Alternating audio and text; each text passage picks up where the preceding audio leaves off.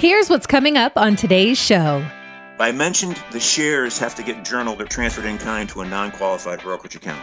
Everything else in the account, the non NUA shares, are typically rolled over to an IRA. Bottom line is you have to empty the 401k. Lump sum distribution, everything's got to be out of the account before the end of the year.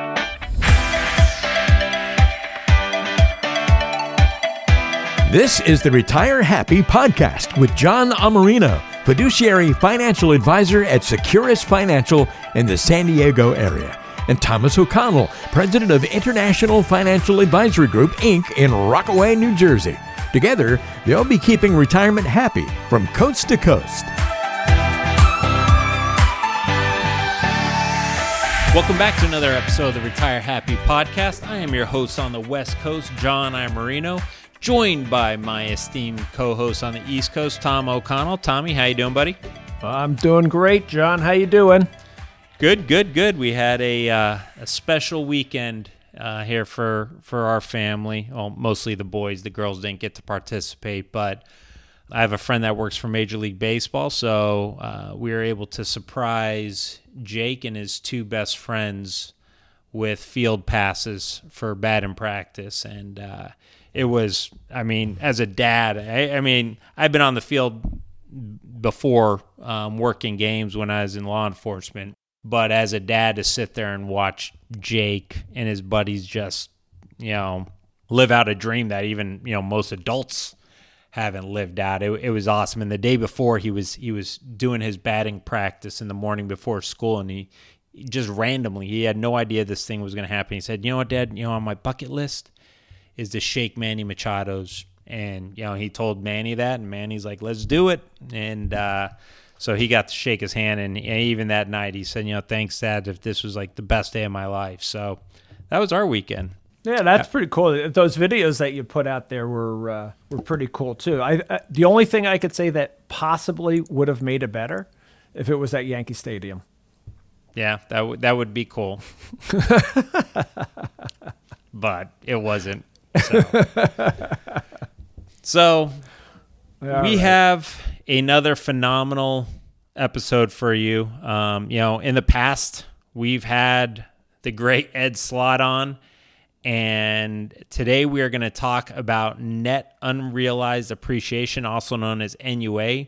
And we have Ed Slott's expert on this, Andy Ives, and and we're I'm just really excited to have Andy on the show. He's got 25 years of experience in the financial industry. He's had positions as as uh, relationship managers at a mutual fund companies. He's been the regional sales director, uh, where he's partnered closely with advisors and plan sponsors. And then five years ago, he decided to remove the sales hat and go to the education hat. And he's really the IRA technical analyst for the great Ed Slott and Company. So he speaks nationally and, I mean, trains thousands of advisors. Uh, he's a CFP and uh, a true expert on NUA, and we are excited to have Mr. Andy Ives on the show. And our special guest this episode, Andy Ives, an IRA analyst for Ed Slott and Company, LLC. Hey, John and Tom, great. Thanks to be here. I appreciate it. Yeah, it's great to have you.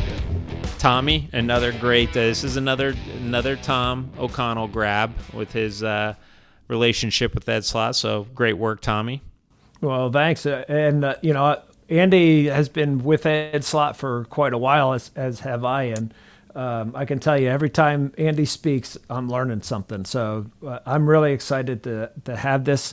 Um, John, both you and I have run into a couple of clients, uh, even mo- very recently, that have had this situation. And so that's why we thought it was important because we're just finding more and more people that uh, come across this. Yeah, yeah. I mean, l- literally, uh, I'm dealing with uh, our custodian on the stock certificates part of the NUA. Um, not that we did the NUA, we'll get into that a little bit later. But yeah, this is becoming more and more and more prevalent, even not even with the highly compensated uh, executives, but just uh, employees. So um, definitely, definitely looking forward to hearing what Andy has to say with uh, especially his expertise. So why don't we And- jump right Yeah, I was into just it? I was just gonna say, without tooting our own horn, uh, you know, we don't come across many advisors who are very familiar with this either.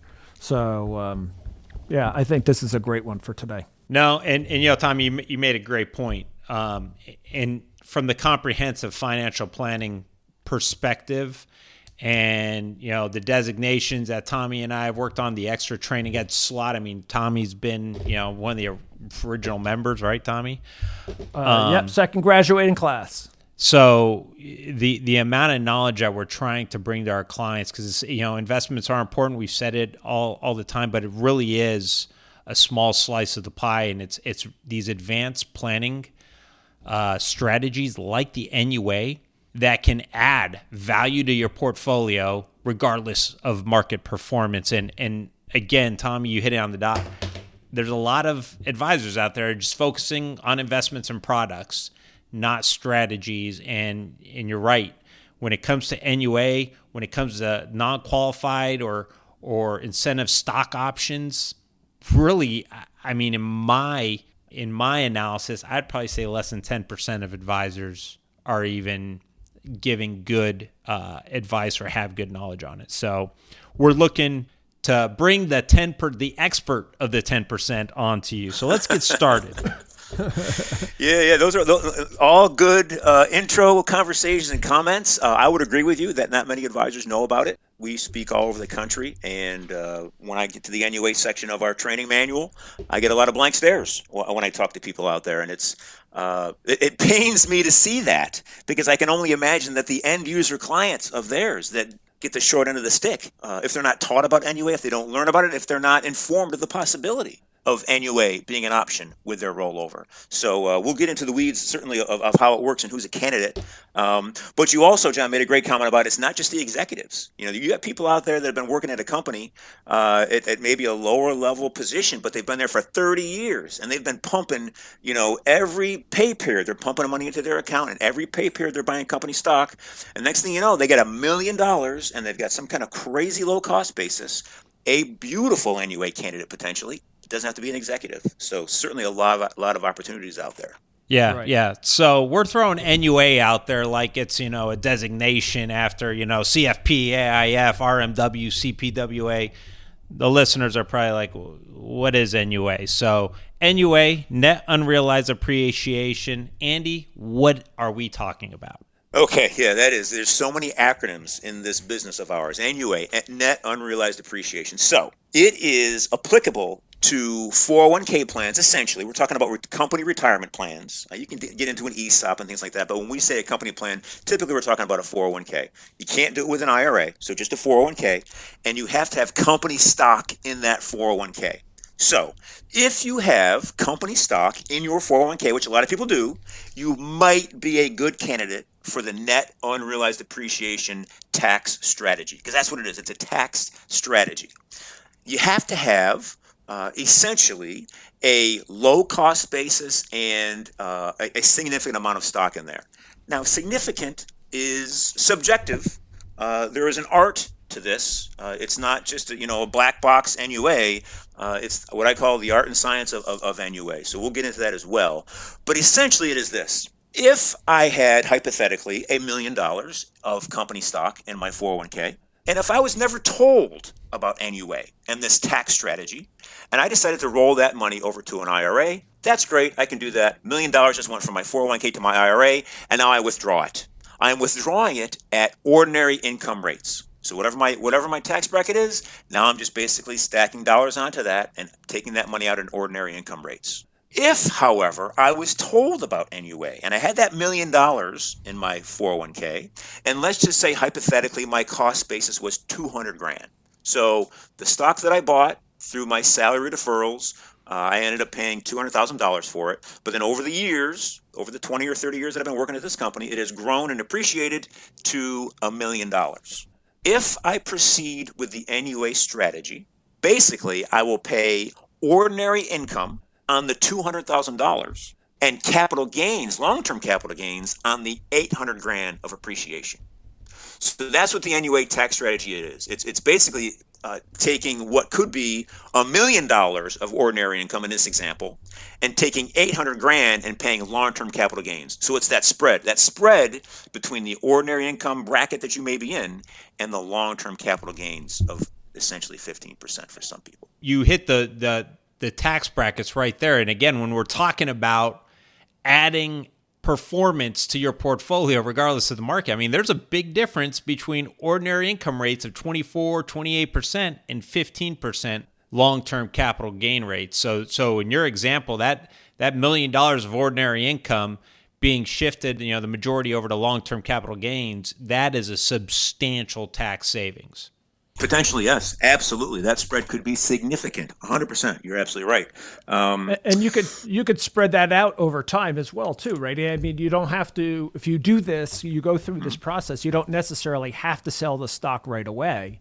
That's right. That's right. So that's what's nice about about the NUA strategy. So I, am going to keep looping back to that million dollar example because it's just clean and easy to talk about. So yep. we have this person with a million dollars and a two hundred thousand dollars in basis. If they decide to pursue an NUA transaction, the the company stock, that million dollars in company stock, would be transferred in kind to a non-qualified brokerage account. So they take a distribution from the 401k. It goes just to a regular brokerage account. It doesn't get rolled over to an IRA. It comes out of the 401k. When that transaction happens, when that distribution happens, they will pay ordinary income on the $200,000 of basis, which we said that's going to be due that year. So, yeah, you are getting a bump of income, 200 grand ordinary income for that year.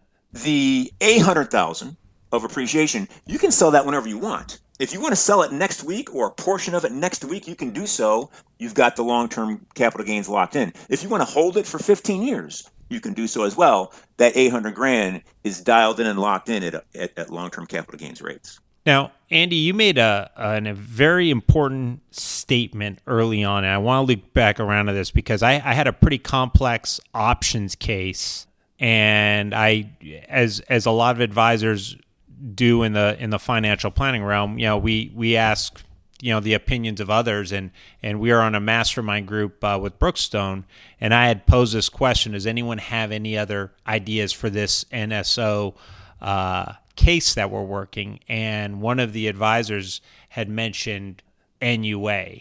And you know, it's pretty clear that there's a there's a distinct difference between the the option, you know, already being held in a on a brokerage style account and the NUA. So that's kind of going back to that 10% of advisors truly know the intricacies of this, but that's the key point. Number one, it has to be in that 401k, correct? It does. It does. And another thing that people get hung up on as well is they say, well, I, I don't have company stock. I have the stock fund.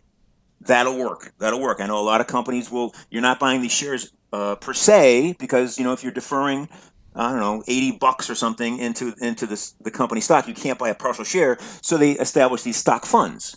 That's great. You can buy partial shares in a stock fund. When you proceed with NUA, those, that stock fund will essentially be converted to shares and those shares will be journaled to your non-qualified brokerage account. So yeah, that's a good point. There's some definitely some intricacies uh, to how the NUA works, how the strategy works. Now I know uh, I'm going to get a question from a listener or two out there. What if you have stock that you feel is uh, underperforming perhaps or that you see you work for a technology company and you see something down the road that it's going to have, or you believe it's going to have a great appreciation in the future.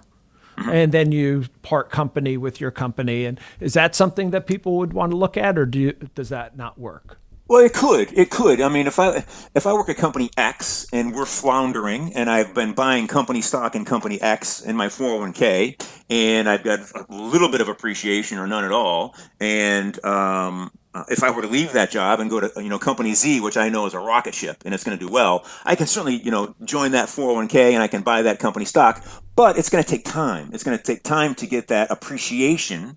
Assuming it's it's not uh, you know one of these uh, dot coms back in the day that would go to the moon, um, but it's right. going to take time to get the appreciation so that I can ultimately take advantage of NUA, but you've got to have NUA uh, an appreciation for it to take for it to work. Um, right. I know some people will uh, what they call reestablish basis. So if you've got uh, if I've been working at a company, I've been buying company stock in my 401k, and it's crept up a little bit and crept up a little bit, and I've got a little bit of appreciation. And then for some reason it tanks. You know, the market does poorly, the stock uh, uh, bottoms out. I can sell all my shares and then rebuy at the bottom. You don't have to worry about wash sale rules or anything like that in a 401k when you do this. Just sell it, rebuy it at a at a, at a lower uh, bargain basement price, and then basically start your NUA over again in, in the sense that start your appreciation growth uh, and see how far you can take it before you do the NUA strategy.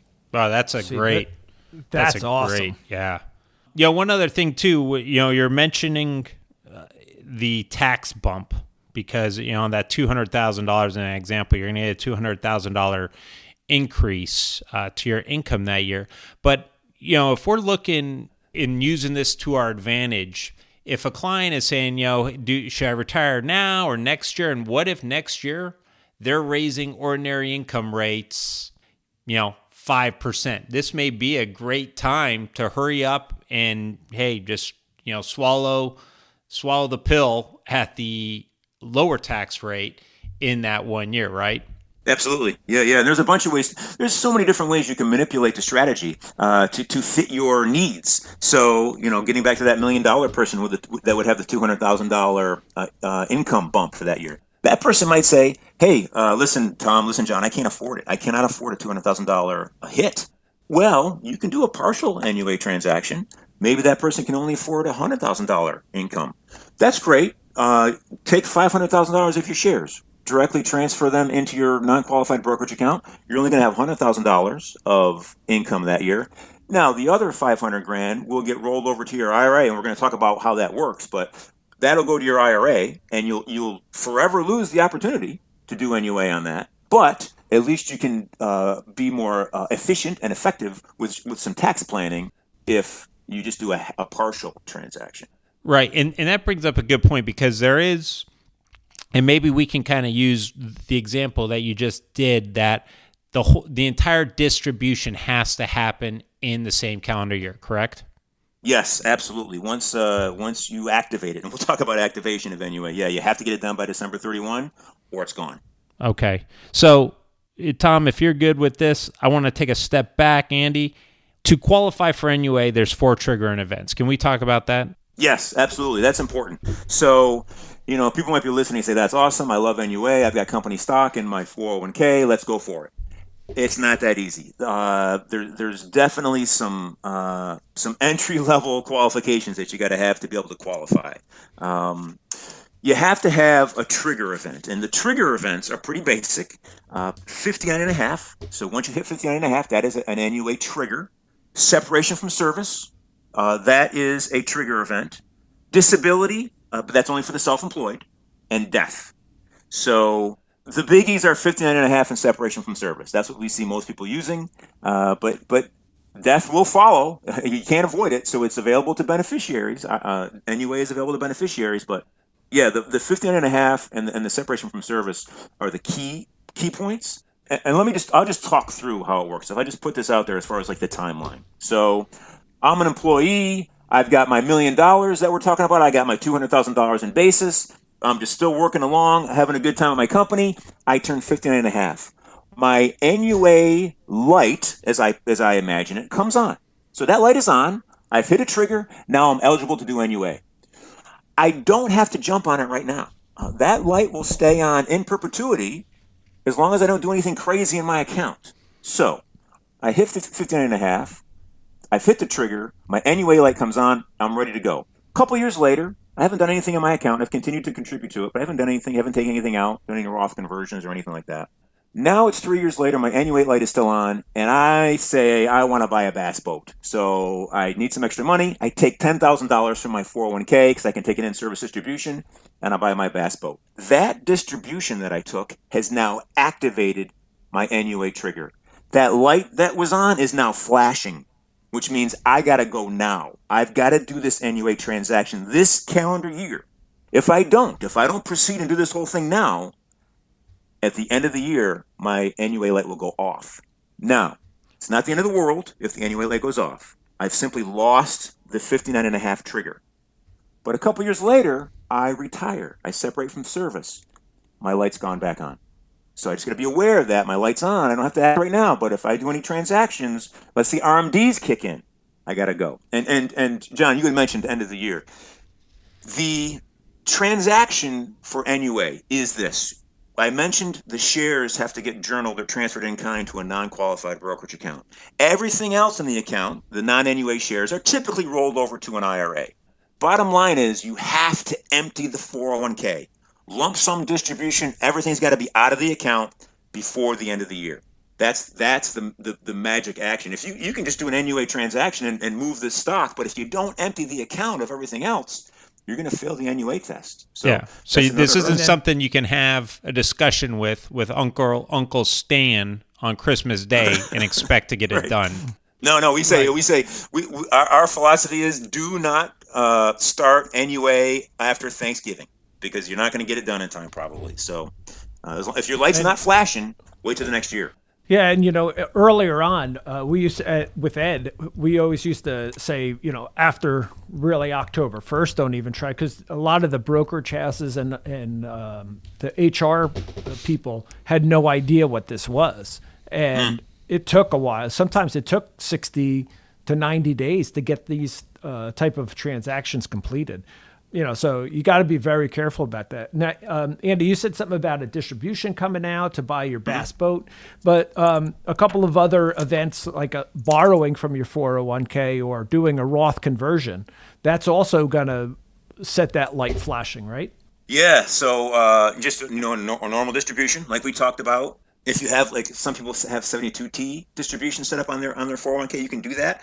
That'll activate the, the trigger. Um, rmd you, you could you know separate from ser- from service when you're 70 your nua light goes on and you're just hanging out and all of a sudden rmds kick in required minimum distributions when you're 72 and they pay out to you automatically. Now your light's flashing. That activated right. it and you might not even be aware of it. Uh, as would an, a, a, an in-plan roth conversion. Wow, wow, and it, and let me take that one more common example is you get a lot of these people that you know they can do an in-service rollover after 59 and a half. So they've reached the 59 and a half mark. They go to uh, you know advisor who doesn't know about nua um, or a broker and they're like oh yeah just roll roll that uh, 401k over and we'll get you your 8% return every year. So they roll it over and they just triggered the nua Thanks, Dave. Yeah, Ramsey. absolutely, hundred percent. They and, and they and not only have they have they triggered NUA, if they've rolled over the whole thing and they didn't even think about it, if they put those comp- those stock shares and they rolled them into the IRA, they just killed NUA, and you can't go back. Absolutely destroyed it. You cannot reset and put the money back in the 401k, and you can't get the NUA tra- uh, strategy once those shares hit the IRA. So yeah, no do overs. Yeah, no. So um, I, am I'm, I'm picturing in my head uh, like a 401k statement and it's easy to go right to the bottom of the page and put a big, you know, highlighter on the 2.4 million. But it's so much more important to work yourself up the page and not only look at things like after tax dollars and Roth dollars, but what are the holdings in that account? If I've got 1.5 million in company stock, I, as an advisor, better be asking that question about NUA.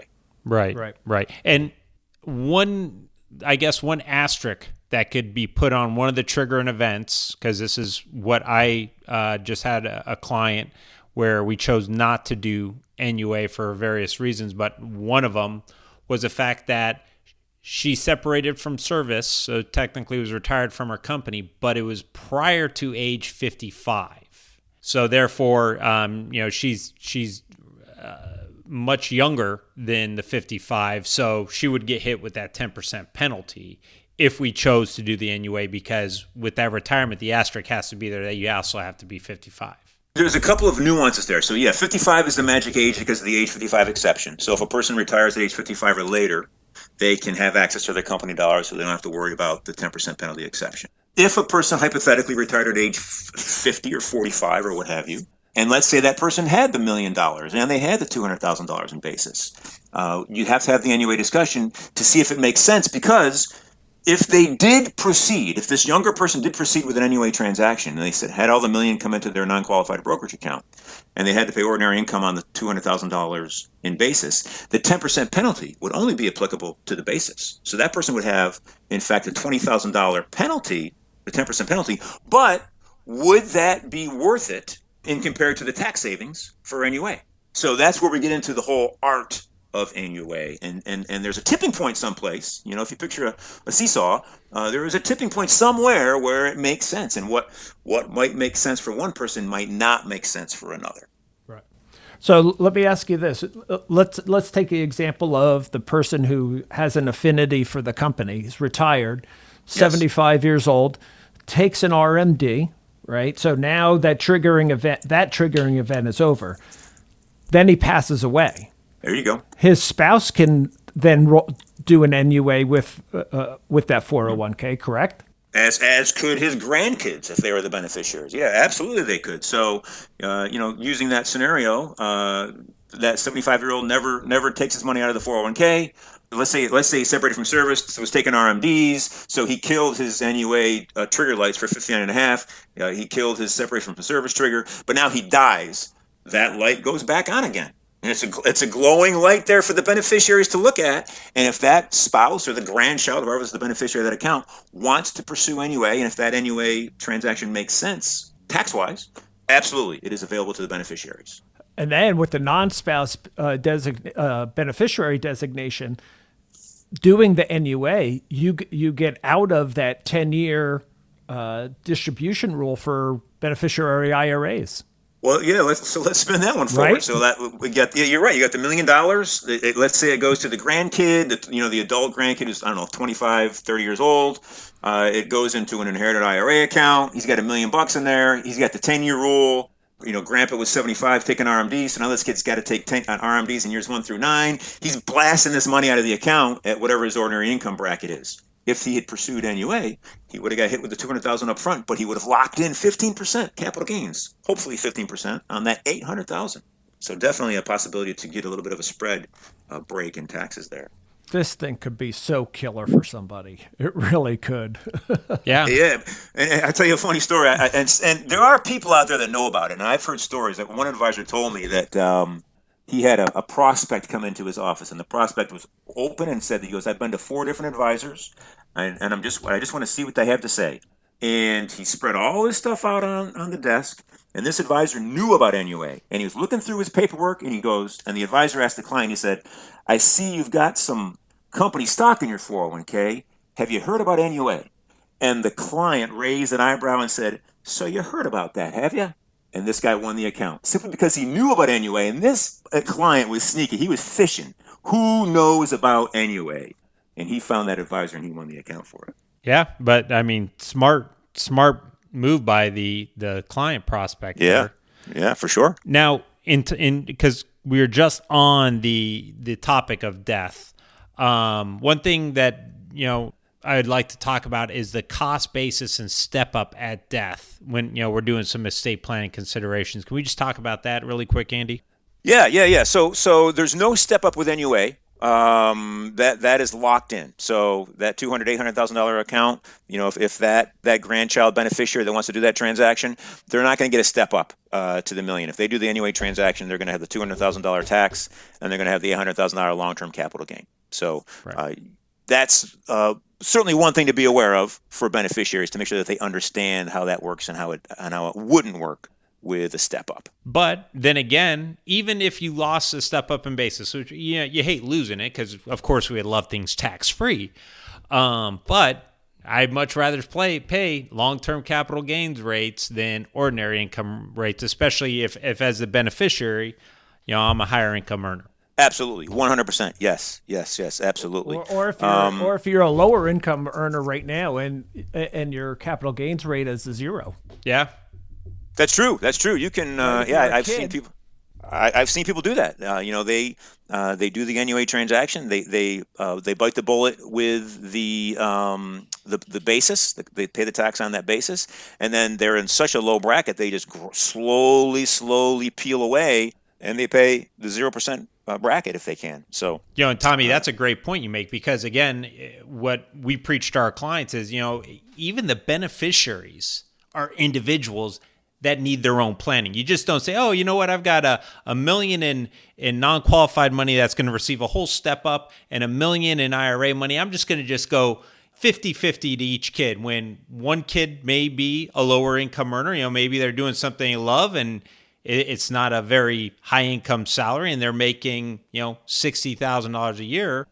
And then you have, you know, your other uh, child that's making 400,000 you're cutting in the IRS as a, a large beneficiary because that high income earner is going to get a huge tax bill on top of their tax bill. So even kind of something like this, and Andy, you know, correct me if I'm wrong, you could sit here and go, well, you know what? I've got this other non-qualified money that's going to receive the step up in basis. I'm going to leave that to my higher income earner child because they're going to get the tax break there. And then my lower income earner child is going to be perfect for this non step up in basis because we can manage that to where they are not paying capital gains on this because of their income. That's right. 100%. Yeah, you could say, I'm going to give my uh, high earning child my Roth IRA because it's tax free, and I'm going to give my uh, low earning child this large, you know, you do the math to see what the value is, give them an equal value, but certainly give them maybe the Roth IRA to the higher earner and, and uh, figure out how to do the NUA to the lower earning child. Absolutely. Yeah. Yeah, so a lot of different things. One, one thing I did want to uh, mention, because I'm sure any, anybody that's listening is probably thinking about this, is okay, um, I do the NUA transaction. I don't sell the stock right away once it's in my non qualified brokerage account. What happens to the appreciation after the distribution? This is where, in my mind, I, I call it the NUA parfait. So you got a three-layer parfait uh, sitting in front of you in this nice glass, and and the bottom level of that parfait is the the two hundred thousand dollar uh, cost basis that we talked about. The next level of that NUA parfait is the $800,000 of appreciation that happened inside of the 401k. So another million dollars has come out. But now that stock is still doing well. So now we've got appreciation after the distribution. That appreciation uh, would need to be held for one year before it gets the long term capital gains rate. So that's the only thing to consider when it comes to. I know a lot of people think about the one-year hold. Uh, any appreciation after the dist- distribution uh, would be ordinary income unless it was held for one year. So just be aware of that third layer of the NUA dollars. Great, great okay. point. Now, um, let's. Uh, I mean, I know the answer to this, but let's get it out there for the audience, right? Um, so I do an NUA, everything goes perfectly smooth, and then January 15th of the following year, I get a dividend from the stock. Mm-hmm. What happens? Yeah, that's a good question. Great question because that happens all the time. Uh, dividends will trickle in, interest will trickle in. Uh, that will not disqualify NUA. So you got to do your lump sum distribution. You got to get everything out of the account before the end of the calendar year. But uh, you know, be, beyond some your control, sometimes stuff will trickle in. As long as you just take that out, uh, you're good to go. And that actually leads me to another point. I've had people say, okay, uh, I hit 59 and a half. I haven't left my company, but I NUA really is attractive to me. So I'm going to go ahead and do the NUA transaction. Okay, go for it. They do the NUA transaction. Everything is well and good. And this person says, but I want to keep contributing to my plan. Can't do it. Once you do the NUA transaction and you've done the lump sum distribution and you've emptied the account, yes, dividends that trickle in can come out. Yes, interest can can get paid out, but you can't go back in there and just start start all over again with your salary deferrals and company match and stuff like that. Now, is that for the rest of your career, or is that just in that one year? For the rest of your career at that company, for that plan, for that plan. Now, if you if you quit that job and went to another company and worked there for another ten years, you could do NUA again if you had good appreciation in that other new company. But for that existing plan, once you choose NUA, you are basically uh, tapping out of that 401k. Right. Great, great point right there. So, Andy, we've talked a lot about the uh, the nuances of the NUA, but for the listener out there, who really is a good candidate for NUA? Anybody that has company stock in their 401k, number one. So if you have company stock, yes, you could be a good candidate. Secondly, is it highly appreciated? And I said earlier that's a subjective point. I've had people say that you know they've got fifty thousand dollars in basis and they've got a two hundred thousand dollar total value of the stock. 150 grand might not be worth it to some people. Other people say yes, I'm going to pursue anyway. So, is it highly appreciated, and what do you, what do you consider to be highly appreciated in your own mind? Maybe 50 grand basis, you need 500,000 for it to be worthwhile to you. So that's number two, uh, and number three, just think about your age. Are, are you are you nearing a, a, a trigger point? Uh, we talked earlier about being 55 or being earlier. You know, just think about if a trigger is imminent, so to speak. Right, and then obviously you need the ability to pay the taxes. A hundred percent. Yes. Yes. That and and that really could. I mean, for for some people that where they can't pay the taxes, that might just be, you know, all right. Well, then your other option is no NUA. Absolutely. Yeah. If you if you cannot pay the taxes, it's just like if you you know I want to do a Roth conversion, I can't afford the taxes. Well, then you're out. Uh, assuming you don't pay it from the you know from the, the IRA conversion. But uh, yeah, absolutely. You you, you got to have the money to be able to pay the taxes. But again, I mentioned earlier, uh, you might not be able to do the whole thing, and you can do a partial. You can certainly do a partial NUA transaction, and maybe help yourself save some taxes on that deal. Right. Right. I mean, and we're talking long term tax savings too, not just for today. And we, we all know 2026 tax rates are going higher, and likelihood is they're going to go higher again. So uh, if you're looking at this for a much longer term, and even if you're looking at this, like we were just saying a little while ago, generational planning, you could be saving literally hundreds of thousands or millions of dollars over uh, a generation or two. Yeah, and I mean, in terms of even generational planning, eh, you know, you can gift. You know, you have gifting strategies. You have charitable remainder trust. I mean, we, we could we could teach. You know, we could do this podcast for hours, right, Andy? Absolutely. I mean, uh, uh, talk about generational. I think about a person that's working and their entire gen- their entire history of their work. Uh, they might go through generations of businesses. There could be, you know, acquisitions, buyouts. What's nice about NUA is that doesn't uh, ruin NUA see people ask that question. Well, I started working at you know this company, and they got bought by this company, and the stocks were changed changed over to this company. You still have a basis, so you can still do NUA. So mergers aren't going to hurt NUA either. So anybody out there that used to work for uh, Bell, and we went through 8,000 iterations of Bell Atlantic, Verizon, so on and so forth. I know I'm exaggerating a little bit here, but yeah, that's you know that that's the kind of ex- that's an example of what you were just saying. Yep, yep, absolutely. And and you got to be careful too as well because some people say, "Well, I'm going to do." I've heard so many sneaky things. Well, I'm going to do the NUA transaction. I'm going to I'm going to journal everything into my non-qualified brokerage account, and then I'm going to go ahead and I'm going to within 60 days I'm going to roll that stock into my IRA. No deal. That's not going to work. Once that goes, if you put that into the IRA, not going to work. I had I had one person, uh, somebody call me and say uh, that they separated from service, and they said, "How long do they have to be retired for before they can go back to work?" And I, I, I raised an eyebrow and said, "Are they trying to fake a trigger?" Uh, and it was. It was a person that had, it was a company owner that had a whole bunch of money in his company stock. He was going to quit, create a trigger of separation from service, and then come back to work six months later. I said, no way. You cannot run a scam anyway trigger like that. But there's stuff, there's all kinds of stuff going on out there. If you do it straight, and 99% of the people will do it straight, it can absolutely help the right people. Right. And there's some people that just, you know, long to be part of IRS publications. yep. Uh, that if that person proceeded, he would definitely be in one of our manuals uh, uh, as he was behind bars telling his story. And, and, and, Ed, and Ed would have a ton of jokes at his conference about that. That's right. Exactly. How how will they know? And what is that? That's yeah. Go ahead. You can tell it uh, ask the guy in the cell next to you. That's in that area there. How, how would they know that I'd fake this transaction? I don't know. Ask the guy in the cell next to you. now, Andy, I want to go back uh, to, to one of the triggering events because you made an, another key point um, earlier. When it comes to total and permanent disability, you said that was on self employed.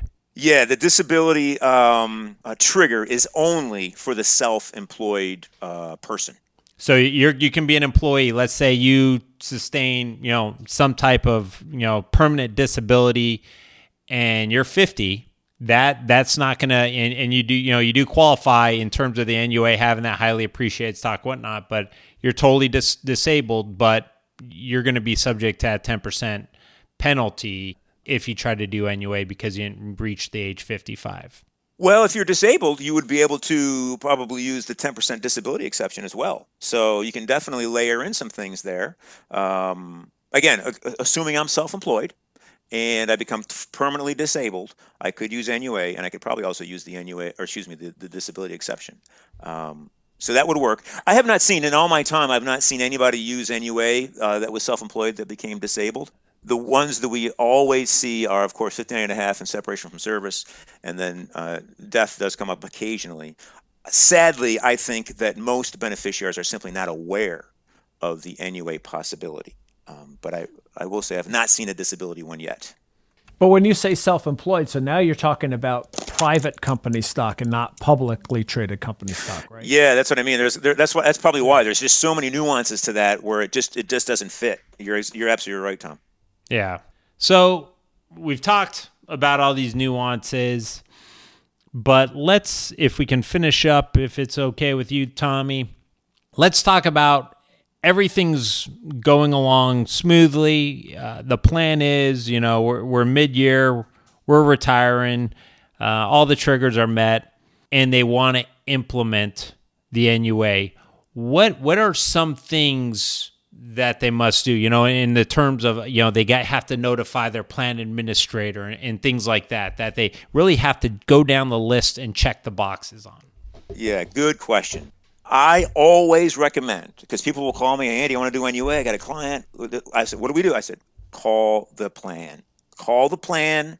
Tell them what your what your uh, intent is. They will have their own protocols built in. They might have a form to you, for you to, to to fill out. But yeah, number one, call the plan and let them walk you through their process. Typically, they'll have, like I said, a form. You fill it out, you send it in, and they will go ahead and process the NUA transaction as they normally do. Most plans are aware of NUA. Once in a while, you might find a plan that doesn't know what they are or what that is.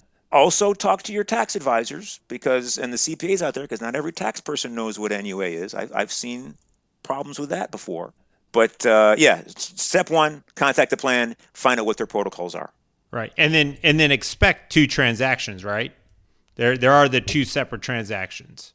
That's right. You're going to have the, the, the transfer in kind to your to your brokerage account. You're going to have typically the rollover of everything else uh, to the IRA. So yeah, it's definitely a couple of things, a, a couple of moving parts here. That's why we talk about not doing it too late in the year. One thing that I've heard a couple of times, and it's super frustrating, is when a plan has not tracked cost basis. I, I, felt so bad for one person where a, a, guy had worked at a company for 30 years and and uh, he had been contributing to the company stock for years and years and years and years and he knew he had significant appreciation but it was not documented at the plan if the plan doesn't have it if you have it if you as the participant have that if you have proof that'll work i've had people you can you know, typically cost base is just an average cost basis of all the shares that you bought. If you want to do specific shares, with cost basis. You can do that. If you know what shares you bought, you know, if you bought a bunch of shares at a lower price and then the, the stock went up and you bought more at the higher level, but then went back down you bought more at the lower level, if you can do specific identification, you can just pick the lower cost shares and leave the other ones to roll over. So that's a possibility as well. But it all comes down to documentation and what proof you have. Hopefully, the plan has tracked your basis. Typically, they're going to do an average basis. Um, but if they don't, if you have the proof, that'll work as well. Okay, so let me play devil's advocate here. You're you've just been working. You don't know. You know. You just you knew you had it, and you're just you're doing your part, making the contributions, and then all of a sudden, you know, like we see for, for you know a good number of people, that time comes where they're like, I've got to really learn about this stuff because now it's relevant. They don't have any records. And in your example, the company doesn't have any records. You know, the IRS just isn't going to accept that, right? Yeah, you got to have proof. You, got to have proof. And and and some people try to recreate it, like they will, they save their pay stubs so they know what their pay stubs were. They know what they put into the to the 401k. So they research what was the stock price back then, and they try to back into what their cost basis was. That's a massive uh, effort and responsibility to try to rebuild that. Um, but ultimately, if you don't have it, and if the company merged a couple of times and changed custodians and 401k plans a bunch of times, and that information is gone, then unfortunately, uh, you're just out of luck. Wow. So that's a good thing for listeners. Hey, after you listen to this, call up your plan administrator. Make, make sure, sure they got the cost basis rolling, right? right. Absolutely, hundred percent, yes. And, and then, so I, and, and, then in the end, sorry, Tommy, go ahead.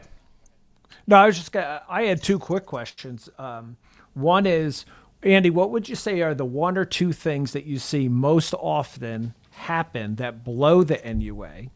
And then the second question is uh, NUA does not apply to the Obama tax, correct? Obamacare tax.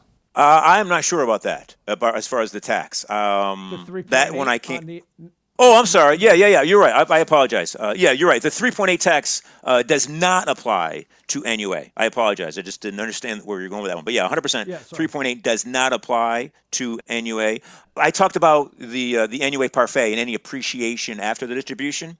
Any future appreciation will be subject to that 3.8 uh, surtax, but the uh, the actual appreciation, the NUA, does not. So yeah. And by and by Sorry- sorry three point eight, you guys are referring to the net investment tax. That's right. The net, the net investment income does uh, tax. That's exactly what we're talking about.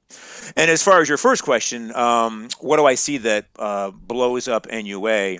It's a combination of not knowing about it and doing some sort of transaction, some sort of innocent, innocuous transaction, like a in-plan Roth conversion or a bass boat distribution purchase um, that ruins NUA. That's it. It is the most basic of things. Uh, it's not a huge explosion. It's a little spark that, that makes that light flash, the NUA light flash. And then if you don't get it done by the end of the year, it's gone. Yep. Now, in closing on this, when you know after they implement it, there are a couple things that the client has to be aware that they're going to get. Right. Number one, they're going to get a 1099R for the distribution for, of the company's stock. Right. Yes. And then the other thing is, especially, and and I've I've seen CPAs that weren't well versed when it comes to this executive compensation, is from what I've uh, seen you, you're also going to complete Form 4972 um, when you're doing your taxes. I don't think you need to do that with it. With you may need to do that with executive compensation, but not with NUA because NUA is going to be all reported on that 1099. Everything Okay. that you need to know is going to be on the 1099. Now you're going to have to net a couple of things together. Uh, it'll show the distribution, the taxable amount. Like in our example, was the 200 grand. NUA will be on there, so you'll have a couple of different boxes on the the 1099. But that's all you will need to file your taxes because it will be all on that 1099R form. Right. Okay. Great. Great. Tommy, you got anything for Andy left? No, I think I covered everything from my end. And, and I mean, folks, again, we, we haven't even talked about charitable remainder trust, gifting. I mean, there's just so much more um, that, you know, we could really just make your head explode. If You we haven't already. Yeah. Yeah. so, Andy, uh, phenomenal show. I mean, just another show that just flew right by. Great information, important information because, and we say this time and time again, investments are important, but it's the planning that can add a ton of value, and taxes matter. So, hey, listen, you save somebody all that money in taxes. That's that's better than any rate of return. There, it's an infinite rate of return. Yeah. Yeah. I mean, and, and we've had clients where not only did we save them in taxes that are, you know, your, your transparent taxes, the ordinary income tax, but we've gone back and had clients uh, petition Medicare and they've saved on that Medicare tax, also known as a premium. Um, you know, and we've added, you know, tens of thousands, if not tens of thousands of dollars just in a few years to clients' portfolios that would have otherwise been lost to the taxman. And and there's the only difference between tax loss and market loss is you're not recouping tax loss. You're that that's done and gone forever. All right, folks, that's going to wrap it up for another episode of the Retire Happy podcast. I want to thank uh, Andy for coming on and talking about this complex subject matter and and also simplifying it. I, I mean, you did a great job, Andy. Yeah, for sure. Thanks, guys. I appreciate it. I had a good time. Andy, thanks. Really appreciate you you doing this for us. And so, folks, if uh, you have questions on executive compensation, NUA, and and you need help, give Tommy or I a call. We'll be more than happy. Um, you know, we have experts like Andy in our corner to help us with the precise planning that needs to be taking place. So, with that, uh, another great show. Uh, I would love to have Andy on in the future, Andy, if you come back and we can talk about some other intricacies of NUA or, or anything else with an IRA. all kinds of good stuff out there to talk about for sure. All right, folks. Well, that's going to wrap it up. Until then, enjoy your uh, what's left of the summer and enjoy that peace of mind in retirement. Take care, folks. It's easy to get in touch with John and Thomas. If you're more on the West Coast, give John a call at 858 935 6210. That's 858 935 6210, or go online to gosecurus.com. That's gosecurus.com. If you're more of an East Coaster, then call Thomas 973 394 0623. That's 973 394 0623, and online at internationalfinancial.com. That's internationalfinancial.com. And you can, of course, always just check the description or the show notes section of today's show for all that contact information. Don't forget to subscribe on your favorite podcasting apps, and we'll see you next time on the Retire Happy Podcast.